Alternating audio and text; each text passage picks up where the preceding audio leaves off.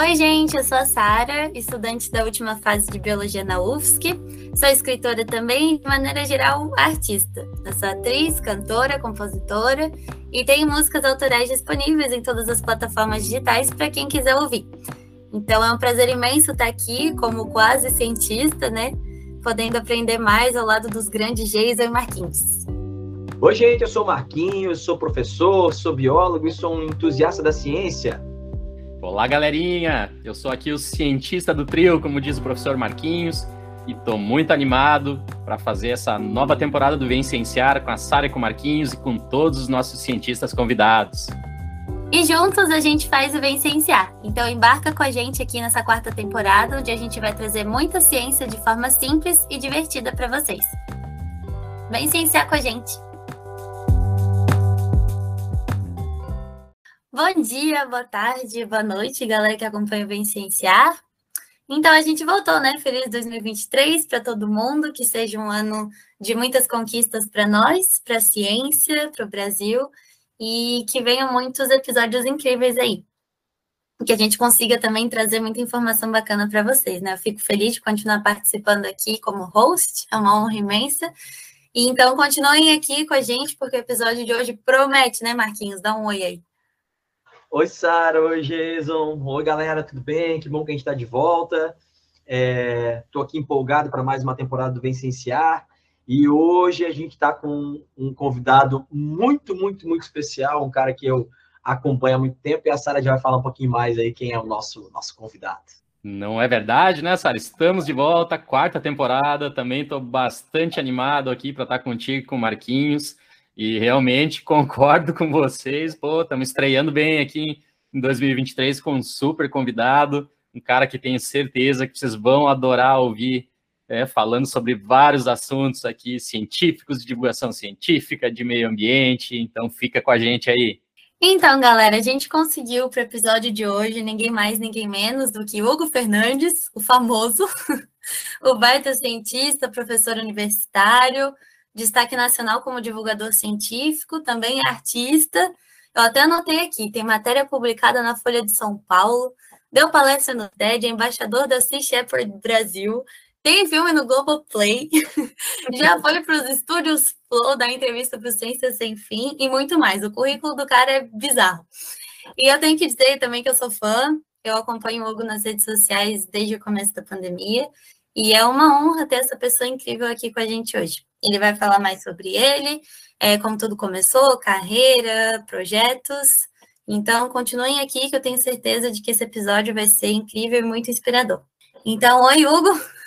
Obrigada por aceitar o convite aí, encaixar a gente na sua agenda lotada. E pode dar um oi aí para o pessoal, fica à vontade. Oi, gente, agradeço essa incrível apresentação, muito obrigado, fico muito honrado. Prazer é meu estar aqui dividindo um pouquinho dessa história com vocês, mas sobretudo para a gente trocar uma ideia, trocar experiências, esquecer melhor.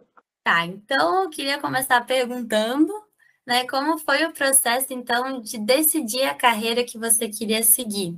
É, foi um sonho de infância ou de adolescência, ou meio que você foi encurralado para essa área, né? Porque às vezes a vida leva a gente, a gente vai com as ondas.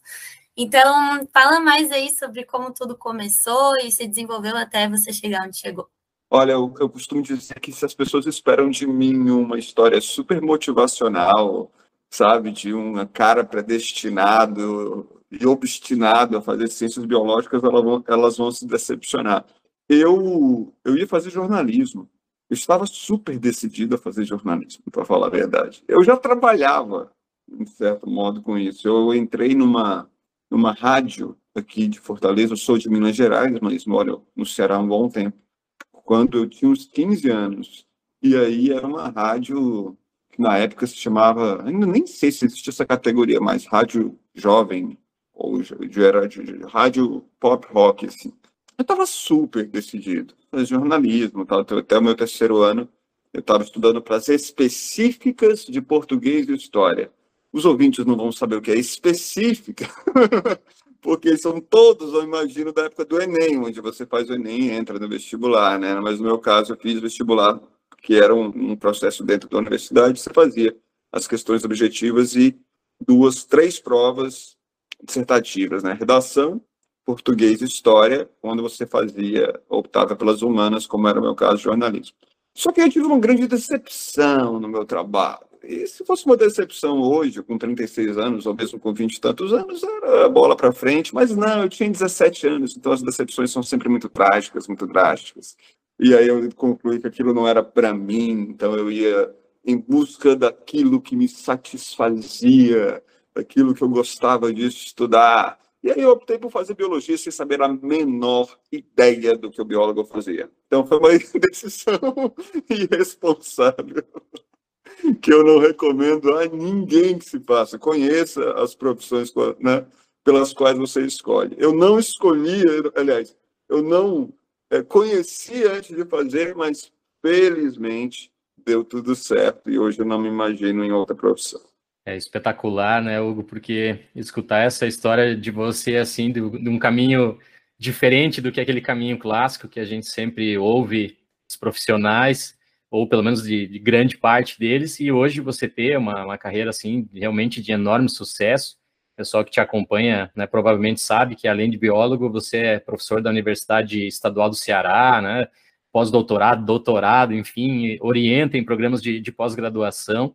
E eu queria saber especificamente, assim, dessa tua veia mais de, de cientista mesmo, que, que, trabalho que tu tem desenvolvido aí recentemente, seja na área realmente da, da divulgação científica, ou ali no, no programa de pós-graduação em sistemática, uso e conservação da biodiversidade, né, que, que eu vi que tu também é orientador lá. Maravilha, Jason. Jason, é, inclusive sobre a parte científica, tem outro caminho meio não comum, assim, né? eu também me tornei cientista muito tarde na, na universidade. Então, dentro da universidade, eu fui, fui descobrir a biologia enquanto ciência lá no final. Então, eu comecei lá no último semestre, no último, no último ano de faculdade. Eu entrei no laboratório de herpetologia, que é o estudo de répteis e anfíbios, e eu e eu entrei porque era, ah, acho que vai ser legal trabalhar com bicho. Era bem isso. Então, seja, uma decisão também que não era muito baseada né, naquilo que eu faço hoje. E aí eu descobri o quão, o quão bacana é responder perguntas, sabe? Então, assim, eu fui levado ao mundo científico por uma instigação mais romântica, que era trabalhar com animais, e ali eu descobri que tem uma coisa que, ao meu ver, é muito mais gostosa, prazerosa, que é responder perguntas. Na herpetologia, eu não fiz muita coisa, não, na verdade, porque quando eu entrei no mestrado, e foi logo depois que eu me formei, entrei no mestrado em zoologia na UFPB e comecei a trabalhar com o impacto da caça. Por quê? Porque eu fui fazer minha monografia sobre serpentes e um dos mateiros viu um tatu passando e falou assim, cara, que isso aí é muito bom. Falou assim, isso na, na farinha é bom demais. E a gente está muito acostumado a lidar com o problema da caça num aspecto moral, né? É moralmente errado caçar animais. Mas aquele cara que estava comigo era um cara tão legal que eu já estava dividindo o meu tempo com ele, já tinha um tempo. Isso causou em mim um paradoxo, né? Pô, como é que um cara tão legal que está aí dividindo o tempo dele e tal é um cara que caça e eu aprendi que caça era uma coisa extremamente errada e tal. E eu falei assim, cara, deixa eu tentar entender então um pouco mais sobre isso. E aí foi aí que eu comecei a trabalhar com o impacto de caça e virou a minha linha acadêmica mais forte, né? Foi o que eu fiz no mestrado. Como o principal grupo de caça é o grupo dos mamíferos, eu acabei também, por tabela, me tornando mastozoólogo. É um nome horrível, mas que se dá para aqueles profissionais que estudam mamíferos. É, eu acho que minha, minha relação com a academia ela tem essas, essas, esses pontos de virada também, sabe? Foi numa trilha, porque passou um tatu e o cara me falou que eu falei, nossa, que interessante, eu acho que esse assunto é legal. E aí foi assim o mestrado. No doutorado eu fiz uma tese que se chama Caça no Brasil, ou seja, é um compilado né, sobre a história da caça no Brasil de 1500 até 2014 e também respondi qual era, né, qual, qual é o bioma, né, ou a região historicamente mais impactada pela caça no Brasil, no caso a região Nordeste. Quando eu fui para o pós-doc, eu já tinha também relacionado a Cássio, já tinha recebido convites mais é, robustos, assim, em outras áreas. Eu já tinha uma empresa de consultoria ambiental, que na verdade era só um CNPJ aberto para emitir serviços ali de consultoria que eu fazia, mas foi quando eu também recebi o convite para ser apresentador de televisão né, no, no SBT. Oi! E aí, no SBT aqui do Ceará. Então, assim, foi, chegou um momento em que minha vida acadêmica, eu tive que parar e falar o seguinte, pô, eu vou dar mais continuidade ainda à minha vida acadêmica ou eu vou, talvez, investir por um outro lado? E eu decidi continuar investindo na minha acadêmica. Então, hoje, como professor da Estadual do Ceará, eu tenho um laboratório que se chama Converte, que é Conservação de Vertebrados Terrestres, então a gente não trabalha só com caça. Na verdade, a gente tem trabalhado muito mais com soluções para conservação. Eu estou cansado de apontar problema. eu acho que a minha classe é muito, é muito profissional em apontar problema, então acho que já tem gente demais fazendo isso. E eu comecei agora a trabalhar com soluções. A gente tem investido, né? A gente acabou de lançar a lista vermelha dos animais ameaçados do Ceará, foi eu que coordenei. É, a gente tem hoje projetos que estão relacionados a manejo de fauna e também projetos que estão relacionados a licenciamento ambiental, agora já como diretor de inovação da CETEG, que é minha empresa de consultoria ambiental, que não é aquela que tinha só um CNPJ aberto, já é uma empresa que tem 33 anos e, e agora sim, a gente tem 28 funcionários, outra realidade. Bacana, Hugo. É, eu também fiz o meu trabalho de conclusão de curso aqui. É, eu sou, sou, contemporâneo do Jason na UFSC, né? A gente estudou junto, mas o Jason foi mais para o lado da, do laboratório, da farmácia, da genética, e eu fiz o meu minha conclusão de curso com, com mamíferos também. Então, não tem, é, não tem, eu fiz metodologia, testei metodologias de captura de mamífero, de live trap, né? Marquinhos, sempre pensei que você tinha trabalhado com peixes. É, testei alguns métodos que não tinham sido usados aqui no estado ainda e tal. E a gente que, que tem essa, essa vivência de biólogo de campo, né, que o pessoal fala, a gente entende um pouco melhor essa questão da caça, né? Porque convive com as pessoas que às vezes dependem disso, ou se não depende é uma questão cultural também, né?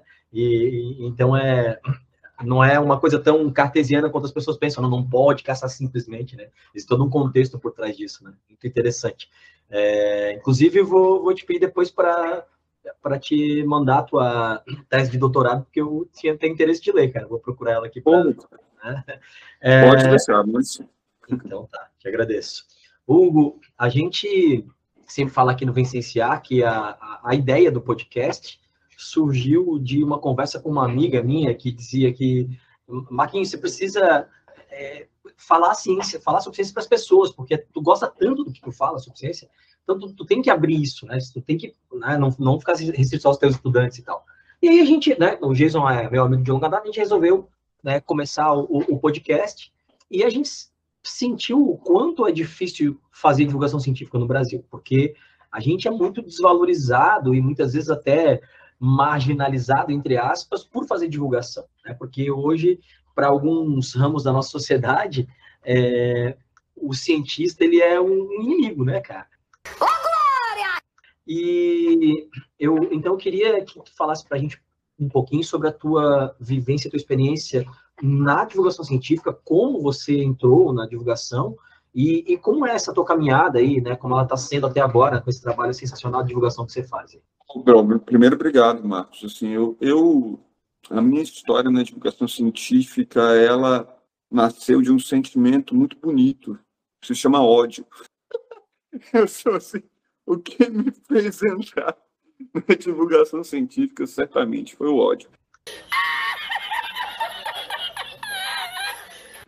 Porque o primeiro texto de, de divulgação científica, então eu comecei escrevendo, né? Eu comecei ali na, na, nos textos longos, foram um texto crítico sobre o incêndio do Instituto Butantan em 2010, né? E foi um, um, texto que depois correu bem o Brasil, assim, numa época que viralizar nem era um conceito é, disseminado, assim viralizar não era um conceito viralizado, né? assim, era, era, era algo bem, bem menor do que é hoje.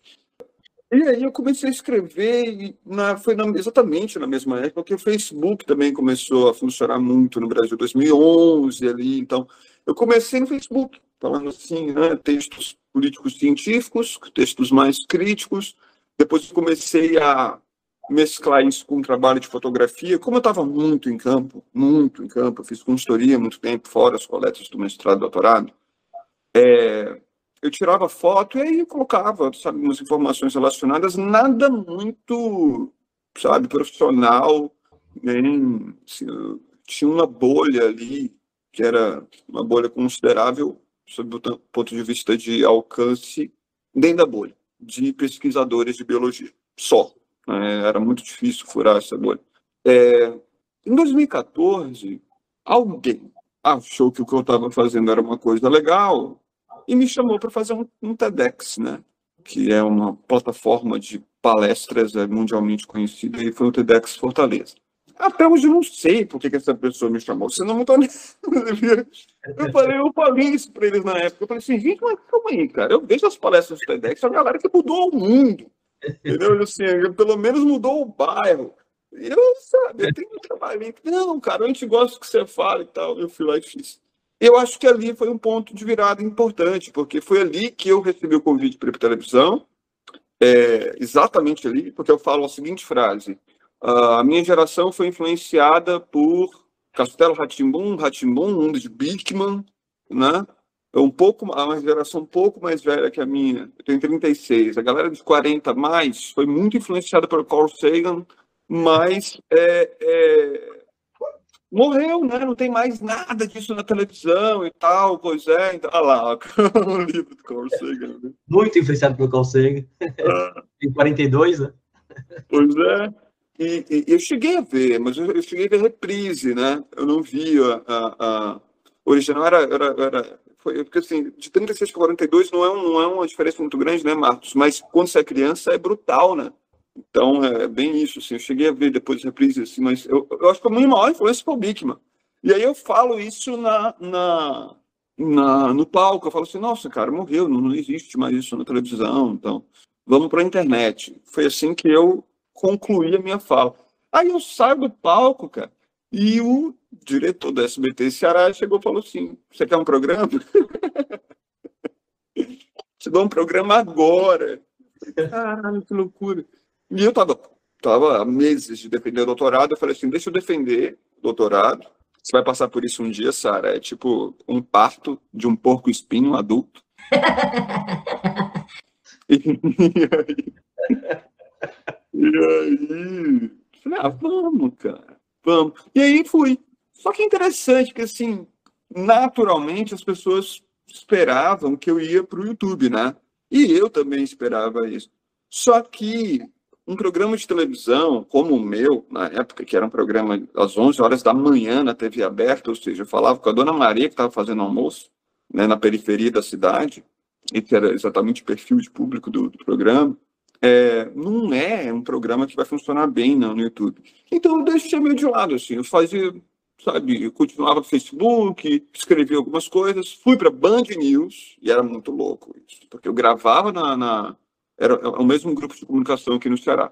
Eu gravava na televisão para a Dona Maria falando, sei lá, a sucuri é uma cobra que tem, pode chegar tantos metros e não sei o quê, é uma cobra mais pesada do mundo. E aí eu ia para a Band News para falar dos cortes do CNPq, sabe? Então era no mesmo dia eu tinha que gravar roteiros absolutamente diferentes. Mas foi legal, foi muito legal ter essa experiência, porque quando eu fui para o Instagram, e aí sim, acho que foi, né, sem dúvida, o trabalho de maior alcance, pelo menos em termos de abrangência, né? Porque a gente não pode subestimar a televisão, não. Na televisão era um milhão de pessoas por mês. Muita coisa, né? É muita coisa. Quando eu fui para o Instagram, eu eu usei muito do que eu aprendi ali, falando com a dona Maria, sabe?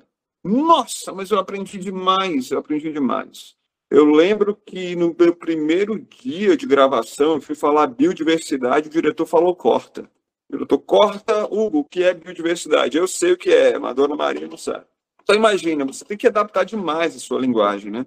Então quando eu fui para o Instagram, comecei a trabalhar com imagens estáticas. Eu pegava os stories ali e usava emoji dos stories e criava assim. E foi assim que eu viralizei a primeira vez quando eu expliquei as queimadas da Amazônia em 2019. Foi ali que eu viralizei a primeira vez.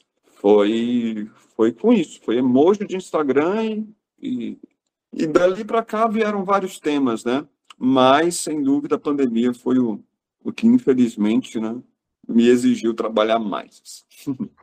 era bem isso que eu, que eu queria, complementando a pergunta agora, Hugo. É, a gente também, não por, não foi uma coisa premeditada, a gente gravou nosso primeiro episódio, estava programado de novembro para gravar em janeiro de novembro de 19, para gravamos o primeiro em janeiro de, de 20. E aí gravamos alguns, vamos, alguns, né? Vamos deixar para ver como é que fica e lançamos no meio da pandemia, mas foi uma coisa totalmente ao acaso. É, e a gente se espelhou muito realmente no que tu fez, né, na, na tua divulgação durante a pandemia, uh, porque a gente via essa necessidade, né? Eu acho que naquele momento, pelo menos eu e o Jason, né, a Sara não estava com a gente ainda naquele momento, mas eh, a gente sentia essa, essa necessidade de divulgar a ciência. E nesse momento a gente adaptou mais ainda, que já era a ideia inicial, a nossa linguagem para Dona Maria, como você falou. Né? A, a, a, gente queria que os nossos episódios, o meu tio, a minha mãe, que não entendem nada de ciência, conseguissem entender do que a gente está falando. Eles conseguissem entender como é que funciona uma vacina. Né? Eles conseguissem entender por que, que cloroquina não, não é atuante contra né, o SARS-CoV-2. Então, eu queria que você falasse um pouquinho mais para a gente como foi essa tua experiência de divulgação na pandemia, né? E assim, eu e o Geis, a gente tem uma legião de haters, né, cara? E olha que a gente não tem nem um décimo do alcance que você tem e a gente é cheio de haters, eles vêm... Então estuda a evolução das espécies de Karl Marx, que você vai ter argumento para lidar com eles. A gente, por qualquer coisa, já vem um monte de hater, tal, tal. Imagina você. Como é que você lida com isso, né? Bom, pandemia para mim foi um processo que me gerou muitas sequelas, assim, de, inclusive médicos, mas porque ela, ela foi um, um universo que gerou diversas reações em muitas pessoas, né? Muitas pessoas escolhe, escolheram se alienar, né? Inclusive pessoas da minha família, até ficaram em casa, mas não queriam consumir notícias. Eu acho que isso, isso foi uma coisa assim que acometeu talvez a maior parte da população. As pessoas estavam cansadas ou até mesmo né, em pânico por consumir notícias. É, e eu não, eu, eu, eu, tinha que consumir notícias. E isso foi muito ruim, assim, Marcos, Jason, Sara, porque uh, eu não sou da área médica, eu não sou da área da saúde, eu sou da área ambiental. Né? Então, quando estourou a pandemia, eu já tinha um projeto aprovado com Serrapilheira que envolvia é, trabalhar redes sociais e, e, chamar pessoas de outros universos, como influenciadores, atrizes, enfim, cantores, cantoras, para poder falar sobre ciência e tal. Acabou que eu fiz isso, mas dentro do contexto da pandemia. Né? Mas imagina, eu vou, eu vou contar um episódio que todos vocês vão, vão lembrar. Em março, o Imperial College of London emite um relatório modelando a quantidade de mortes em cada país, ou né, em alguns países, em diferentes cenários. Num cenário de total inação, o Brasil poderia chegar a um milhão de mortos. Um cenário de total inação. E foi exatamente esse relatório que mudou tudo na Inglaterra. Tudo. O Boris Johnson, que era um cara, vocês vão lembrar que Boris Johnson estava ali. Não. Imunidade de rebanho. Vocês vão lembrar disso. O Boris Johnson deu mil pés atrás. Mil pés atrás até a Casa Branca deu uma recuada. E o nosso governo não. O nosso governo dobrou a aposta. Agora você imagina, eu peguei o relatório do Imperial College cinco minutos depois que ele foi emitido. Imagina você ver os dados antes de todo mundo, né, ou antes, sei lá, da extrema maioria das pessoas, talvez quem tenha visto junto com os divulgadores científicos, foram alguns jornalistas no Brasil, né? Fora, obviamente, os cientistas. Falando daquelas pessoas que têm o poder de comunicar, ok? E aí você tem, cara, do jeito que a coisa tá, um milhão de pessoas vão morrer. Como que você digere essa situação e como que você passa essa situação depois de digerir dentro de uma rapidez possível, de uma qualidade possível e que vá gerar ações que você consiga passar aquilo da melhor forma. Gente, é muito difícil. É, é, é, é desumano, para falar a verdade. É desumano você fazer isso, né? é uma situação que ela vem carregada de muitas coisas, assim. O hater, ele é ruim. Eu, eu estaria mentindo se eu falar que, que, que não, imagina, hater não é nada. O hater é chato, o hater, o hater é um negócio que, sabe, ele, ele, ele te consome. Mas cabe a você também aprender a lidar com ele. Eu falo que fã e hater são efeitos colaterais da sua exposição ao mundo. Se você se expõe quando vai dar uma palestra, quando vai criar um podcast, quando você vai fazer um vídeo, a partir do momento que você se expõe, você vai ter dois efeitos colaterais, o fã e o hater, ok? É, se você alimentar o fã, você vai ter um problema. Se você só alimentar o fã, na verdade, você vai ter um problema. Por quê? Porque você vai ficar, você vai virar uma pessoa insuportável, porque você nunca vai perceber o, quão, o quanto você está errado, certo? Ou quanto você pode errar. Se você alimentar só o hater, você vai facilmente entrar na fila do Rivotril tranquilamente, tranquilamente. Por quê? Porque se a sua vida for rebater as pessoas que chegam lá prontas para te odiar, é, sabe, não tem como esse final ser bom. Então, assim, primeiro isso, encare como efeito colateral. Segundo, entenda que esse cara, eu falo esse cara que geralmente é um homem, tá ligado? Geralmente tem várias vezes mulheres, mas geralmente ele é um homem novo, tá ligado? Esse é um moleque. Cara, esse cara vai passar pelos processos de mudança dele também, entendeu? Ele tá ali, é só, talvez um, um momento dele ali, que é o cara talvez tá precisando de um abraço. E a, e a, a, mas esse cara não é um problema. O problema que eu passei, que foi sério, é o hacking. É quando você tem, de fato, tentativas de invasão às suas redes. Eu tive 58. Meu Deus. É muito punk. É muito. Isso realmente é um negócio que te tira do eixo totalmente. Porque é um negócio que, assim, cara, não é o que eles vão fazer com o teu Instagram, é o que eles vão fazer com os teus dados, com a tua vida, entendeu? Então, é um, é um, é um processo que não é legal, não. Falar que é legal não é legal, não. Mas a pandemia, ela, ela, ela para mim, ela foi um. As pessoas perguntam isso, cara, você não é da área da saúde, como é que você conseguia produzir? Eu acho que é por isso que eu conseguia produzir. Porque é o seguinte, como eu não sabia profundamente sobre aquele assunto, número um, eu fui obrigado a estudar pra caramba. número dois, é, eu sabia o que as pessoas precisavam saber. E eu sabia o que era mais urgente e como passar isso de forma mais rápida. Por quê? Porque eram as minhas dúvidas também. Entendeu? Então, por exemplo, por que a vacina saiu rápido? Se eu não tivesse estudado, eu não saberia responder. Mas eu tinha essa dúvida. E eu precisava passar isso da melhor forma. Então, eu sabia exatamente quais eram as perguntas que vinham na cabeça das pessoas mais urgentemente. Então, eu entregava de cara.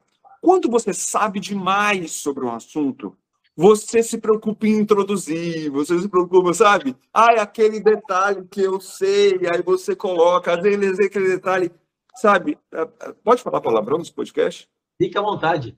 Foda-se. Aquele detalhe que você acha, tá ligado? Tipo assim, ninguém quer saber o referencial teórico sobre aquele assunto, a galera quer saber por que aquilo saiu rápido e pronto, entendeu?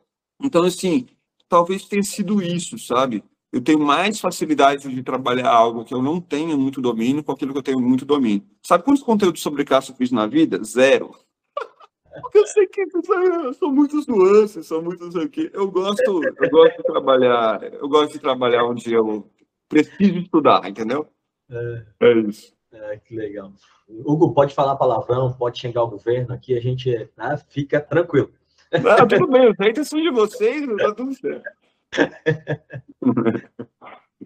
É muito interessante. Eu lembrei, Hugo, te escutando das técnicas de PBL de ensino, onde realmente o, o, especialista ele nem é aconselhável que esteja participando num determinado momento ali, porque senão ele tem a tendência né, a, a inibir as pessoas a construir o conhecimento ou a levar para o super detalhe, como você bem colocou, né? Então, realmente, talvez o, o, generalista, o cara que entende a necessidade de mercado, entre aspas, né, aquilo que é o que as pessoas precisam saber, como um excelente comunicador, né, que você realmente tem aí toda essa, essa expertise, acho que juntou a fome com a vontade de comer, foi muito interessante, realmente, a gente segue você lá a partir do Vencienciar, né, e, e como o Marquinhos falou aqui, se inspirou muito durante a pandemia. Tivemos que fazer vários episódios, né, Marquinhos, aqui também falando de vacina, e hoje o pessoal tem os haters, mas também tem o pessoal que sempre agradece, dizendo, ó, oh, foi importante porque a minha família, assim, né, via vocês como figuras importantes, então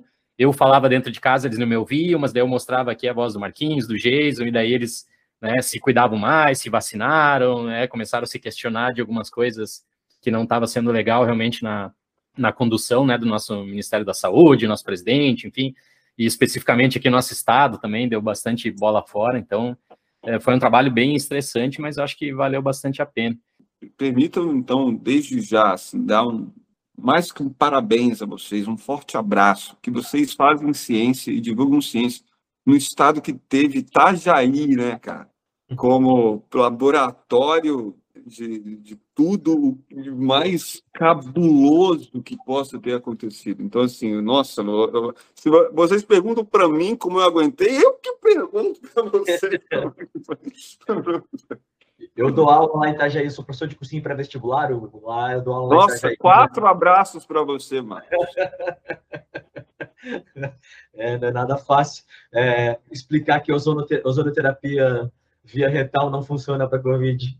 Nossa, cara, que loucura, cara. Não, e veja, quando eu estou falando aqui, eu não estou, eu não estou aqui depreciando a cidade de Itajaí. Mas o que fizeram com ela, por favor, vocês de Itajaí, eu nem os conheço, mas eu amo vocês. Agora, mas não todos. Tem uma galera aí que talvez eu goste. Não, é o, prefeito, o, prefeito, lá é, é, é, era médico né, na época da pandemia, o prefeito, e, é, e ele que botou lá na, na, rede pública municipal, nos postos de saúde, ozonoterapia retal. Não só, né? Foi lá os testes de cloroquina, te, testes, né? bem aspas, assim, né? Surreal, Eu lembro bem que Itajaí era sempre um negócio que me vinha, sempre, nossa, mas era direto. Ah, mas os dados de Itajaí mostram. Eu falei, Jesus, não mostra, não.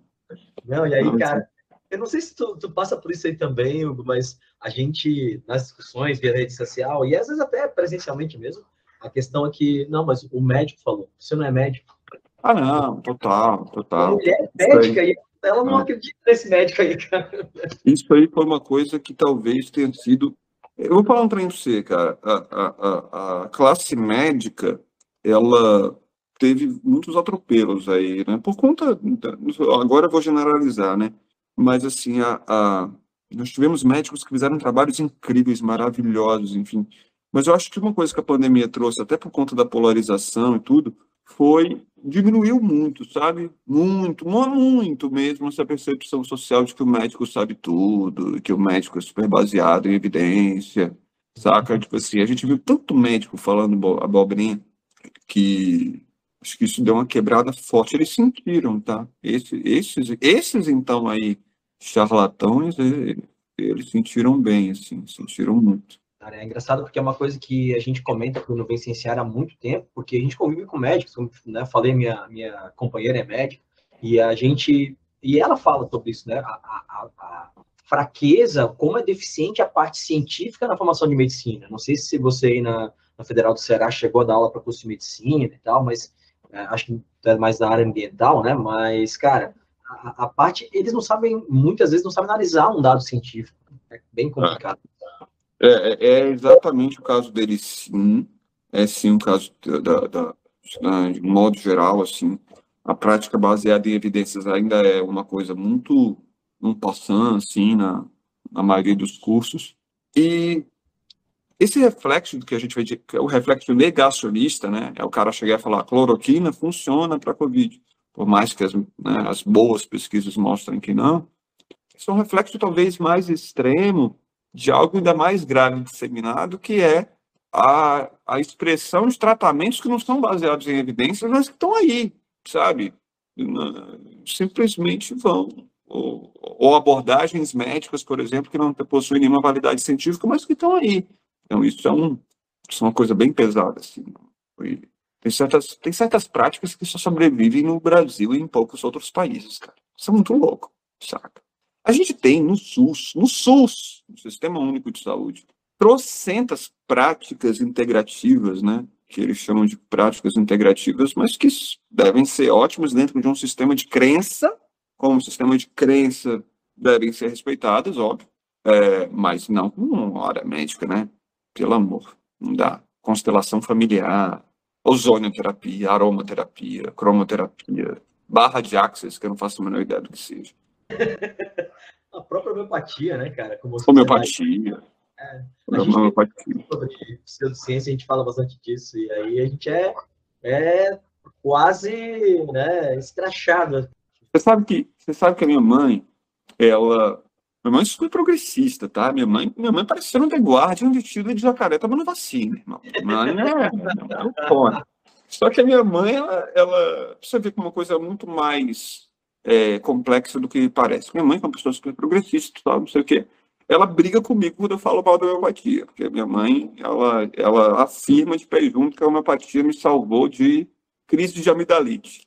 E aí eu falo, mãe, mas como foi? Ela, ah, filho, você tomava vários remédios, nenhum funcionava. Só quando eu passei a te dar os remédios homeopáticos, eu falei, mas você abandonou, o tratamento alopático? Ela, não. aí, mãe, você, tem, você sabe que crises de amidalite são comuns em crianças até 10 anos, que depois elas tendem a diminuir, elas... Não, mas a coincidência é demais. é, mas ela fica brava, assim, ela fica brava. É, é isso, sabe? É, é, a coisa no Brasil é um pouquinho mais complicada. Lembrei de um post seu, acho que faz algum tempinho já, talvez provavelmente durante a pandemia, de é, quão importante foi, você falando com seus seguidores, né? Quão importante foi uh, entender sobre divulgação científica. Conta para mim aqui qual é a pseudociência que você deixou de acreditar. E é interessante ler os comentários né? Esse post foi muito legal, porque eu achava que ia dar um problemaço, assim saca? Porque, porque é isso, porque tem, tem donas Leilas aí, minha mãe, né? Uh, espalhadas mundo afora, que elas. Mas não, cara, foi muito legal. E foi muito doido as pessoas descobrindo através dos comentários. Como assim, sabe pseudo Foi bem legal, assim. Acho que foi um dos posts mais bacanas, assim. Super legais mesmo. Super legais mesmo. Mas eu tenho uma, a minha clássica, que é a, a a cura quântica, né? Não é cura quântica, mas é o era que a física quântica explicava a sabe, as energias entre pessoas, sabe, isso que que a física quântica poderia explicar, sei lá, coisas como lei da atração e coisas assim, sabe? Tipo, se você pensar positivo ou negativo. Eu acreditava nisso, cara, até uns vinte e tantos, assim, na faculdade, eu lembro de na faculdade, a pessoa falar e eu meter a física quântica no meio saca? Até que eu conheci um físico quântico e ele, com, né, com muito amor, me mandou tomar no cu. E hoje eu sou uma outra pessoa.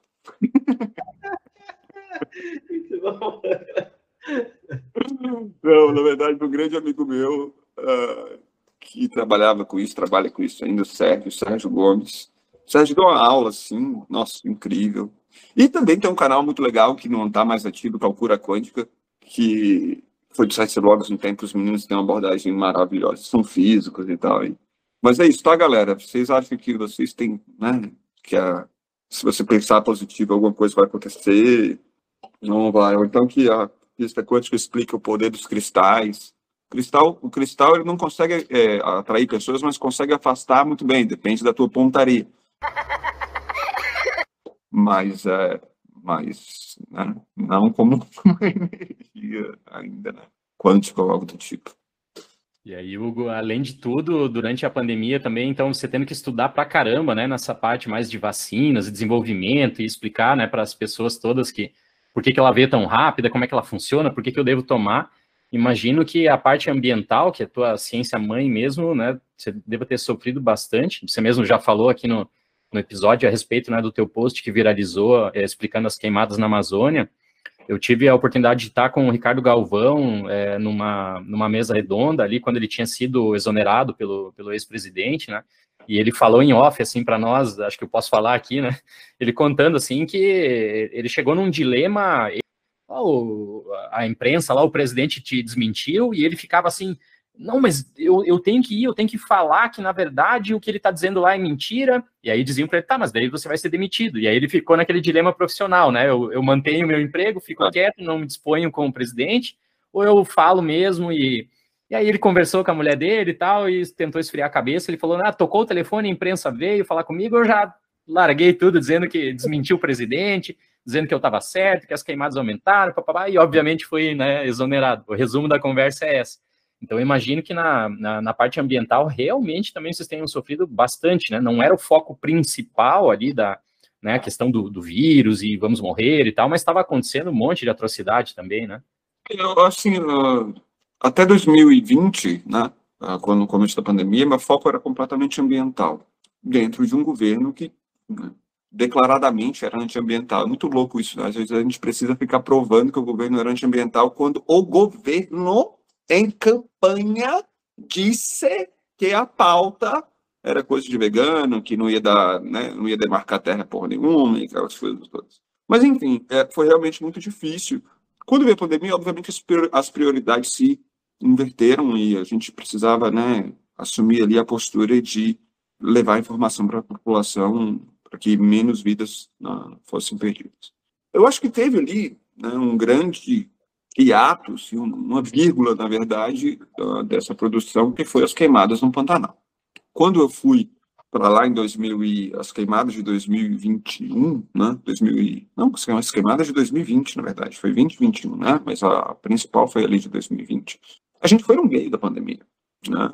E, e a gente está falando ali da maior queimada histórica do bioma, né? Queimou em torno de 30 milhões ali, queimou 30%, perdão, no Pantanal. É um, uma coisa assim surreal. E a gente teve que escolher entre duas tragédias. Isso eu falo isso de uma forma muito transparente para vocês, tá? Quando a gente foi para lá, você escolhia qual máscara usar, se era de Covid ou era de oxigênio, a de fumaça. Um, não existiu uma que proteja dos dois e é, uma não protege da outra. Então, eu e o Lauren Swab, o grande documentarista, né, eu, eu chamo de ídolo que virou um grande amigo, ele, a gente escolheu a de Covid. Vamos escolher a máscara de Covid. E a gente foi intoxicado, aí ele, teve que precisar de atendimento médico. Mas, assim, foi ali onde a gente teve, talvez, o contato com o maior, né, o maior problema ambiental já enfrentado nesses últimos anos. E falar sobre o assunto também, cara, foi bem punk. Porque a gente está falando, a gente ficou lá um mês pouco, né?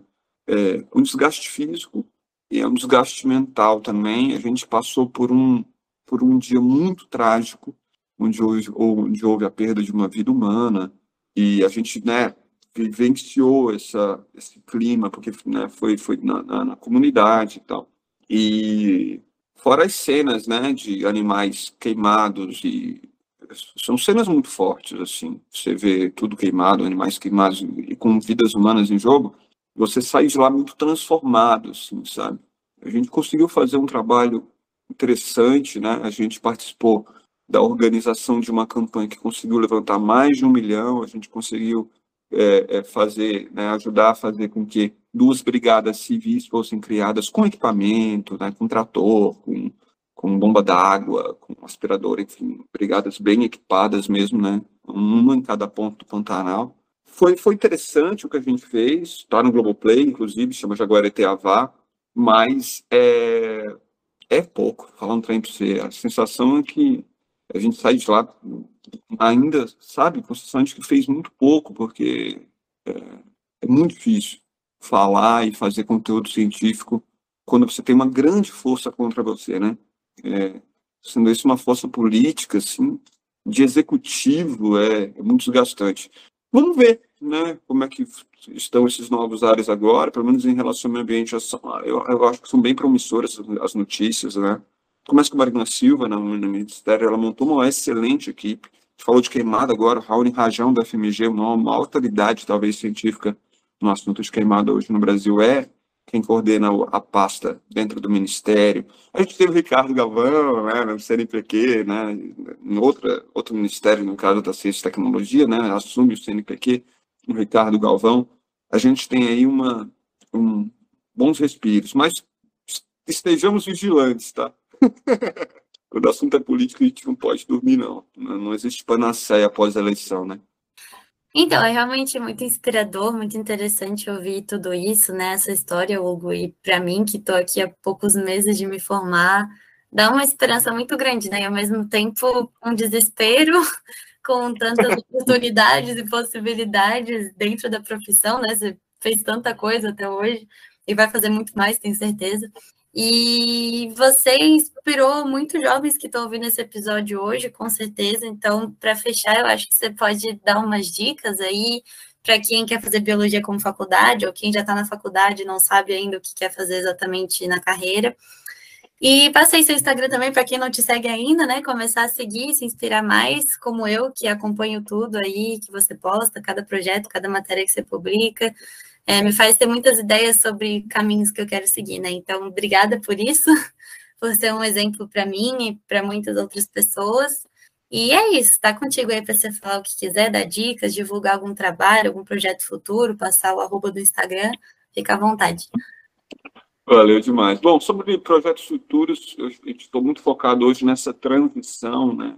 Transição nada, na verdade, é uma interseção entre a academia e o mundo empresarial. Né? Então, hoje eu assumo a.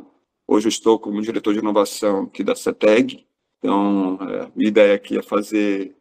transformar a ciência em solução né? e soluções para o mercado mesmo, mercado ambiental. É um mercado muito forte, tá, galera? Então, já aproveito aqui para responder um outro questionamento seu, né? Dicas. Olha, a biologia ela é muito ampla e eu sei que isso causa desespero, que ela é ampla demais, né? Então, geralmente, quando você tem muitas opções, isso pode gerar gatilho de ansiedade. Quando você não sabe bem o que fazer, a solução que eu te dou é, pelo menos, bata na porta das opções que te parecem interessantes, por mais diferentes que elas sejam, tá? Bata na porta, vá conhecer, bata na porta para conhecer empresas mesmo. Tenho certeza que muitos vão abrir portas para isso, conhecer laboratórios, conhecer mercado, trocar uma ideia e tal. Por favor, você que está me ouvindo, se você quiser ser acadêmico, e se tem essa certeza, tá? Eu quero ser acadêmico. Show, show. É uma área lindíssima, incrível. Eu sou acadêmico e nunca deixarei de ser. Por mais que a minha empresa, sabe, dê certo e hoje ela emprega 28 pessoas, é ótimo. Mas, é, tomara que ela empregue muito mais, mas mesmo assim eu nunca vou deixar de ser acadêmico, porque eu amo isso, eu gosto de fazer ciência e produzir ciência e produzir conhecimento. Foi para isso que eu investi o meu tempo e então. Se esse é o teu caso, você quer fazer academia, vá. É legal, vá fazer o mestrado, vá fazer o doutorado. Publique artigos, tá? Isso ainda é a principal moeda dentro dessa lógica acadêmica. Para propagar o nome, a palavra da ciência se você não tem certeza se você quer academia, é, faça essa pesquisa que eu estou falando para você. Né? Falar, bata em outras portas, conheça as áreas. Existe um mercado hoje muito forte, não só para biólogos, mas para profissionais da área ambiental como um todo. Né? Se, você, se você quer a carreira é, de docência, vai lá, velho. Bata na porta. É uma carreira lindíssima também, independente de em que nível, de, se é no superior ou no básico. Agora, vamos lá. Se você não curte muito academia, se você não se vê como acadêmico, se você até se vê, mas, poxa, eu não queria, sabe, eu não quero entrar na, no, no, lance, naquela noite, de publicar tanto, de seguir todos aqueles vídeos acadêmicos e tal, não sei o quê.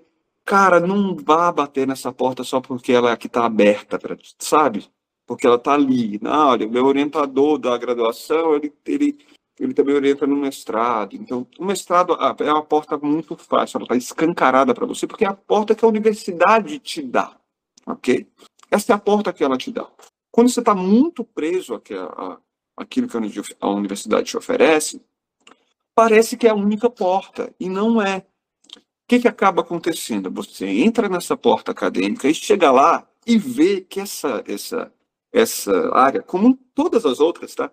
Tem uma série de problemas. Só que talvez são problemas para os quais você não estava preparado. São problemas realmente bem punks. E o principal deles, sem dúvida nenhuma, é um problema da lógica.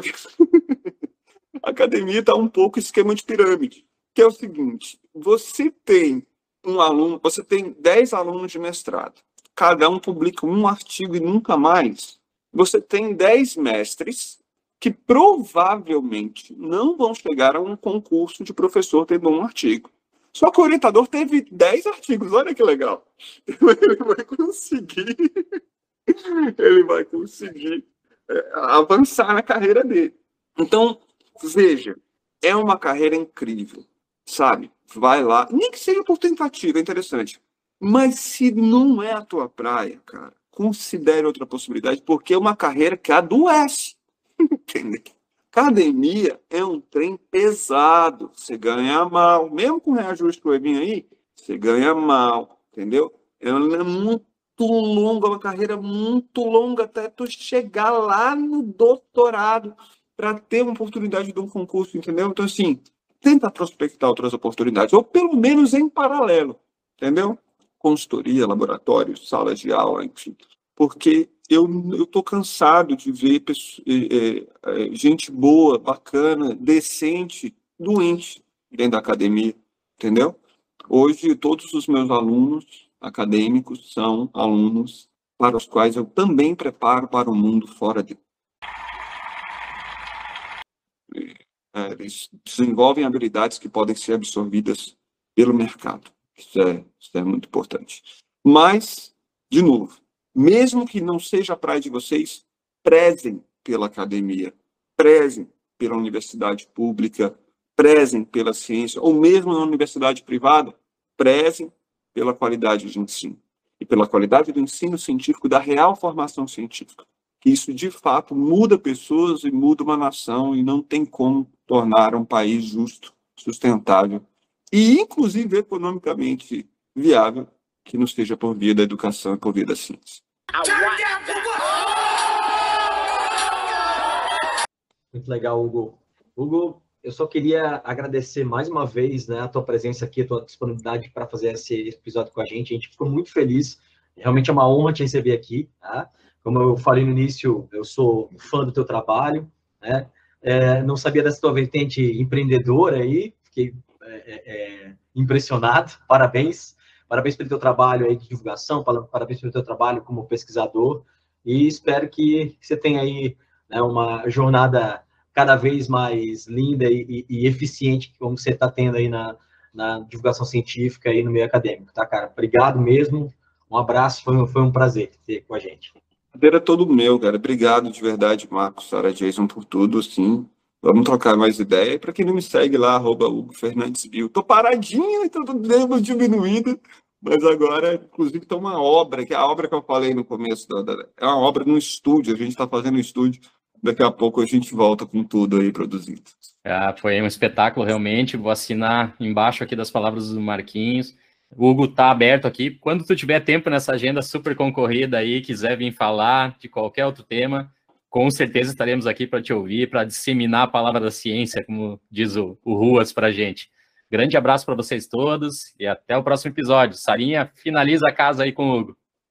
Então, ah, tá. Deixa eu só falar uma coisa, tá? Eu não, eu, eu não vou topar mais falar com vocês uh, por Meet. Eu só topo se eu for para Santa Catarina para a gente tomar uma cerveja. Ah, 10. Tadíssimo. Quando vier, quando vier para cá, só entrar em contato. Vou deixar aqui no, no chatzinho da conversa meu contato aqui, ó. Só entrar em contato Perfeito. e com a cerveja. Eu só bebo latinha. Sara também tem meu contato, pode passar para a galera aí. Venham para o Ceará também, tá? Isso aqui é um espetáculo. Estou esperando vocês aqui. Então tá, muito obrigada, Hugo. Valeu, Jason também, Marquinhos e pessoal que acompanhou o episódio de hoje. Sempre uma honra contribuir para esse projeto que é Vencenciar. E a gente vê vocês no próximo episódio, então. Obrigada. Tchau. Até mais. Tchau, tchau, pessoal.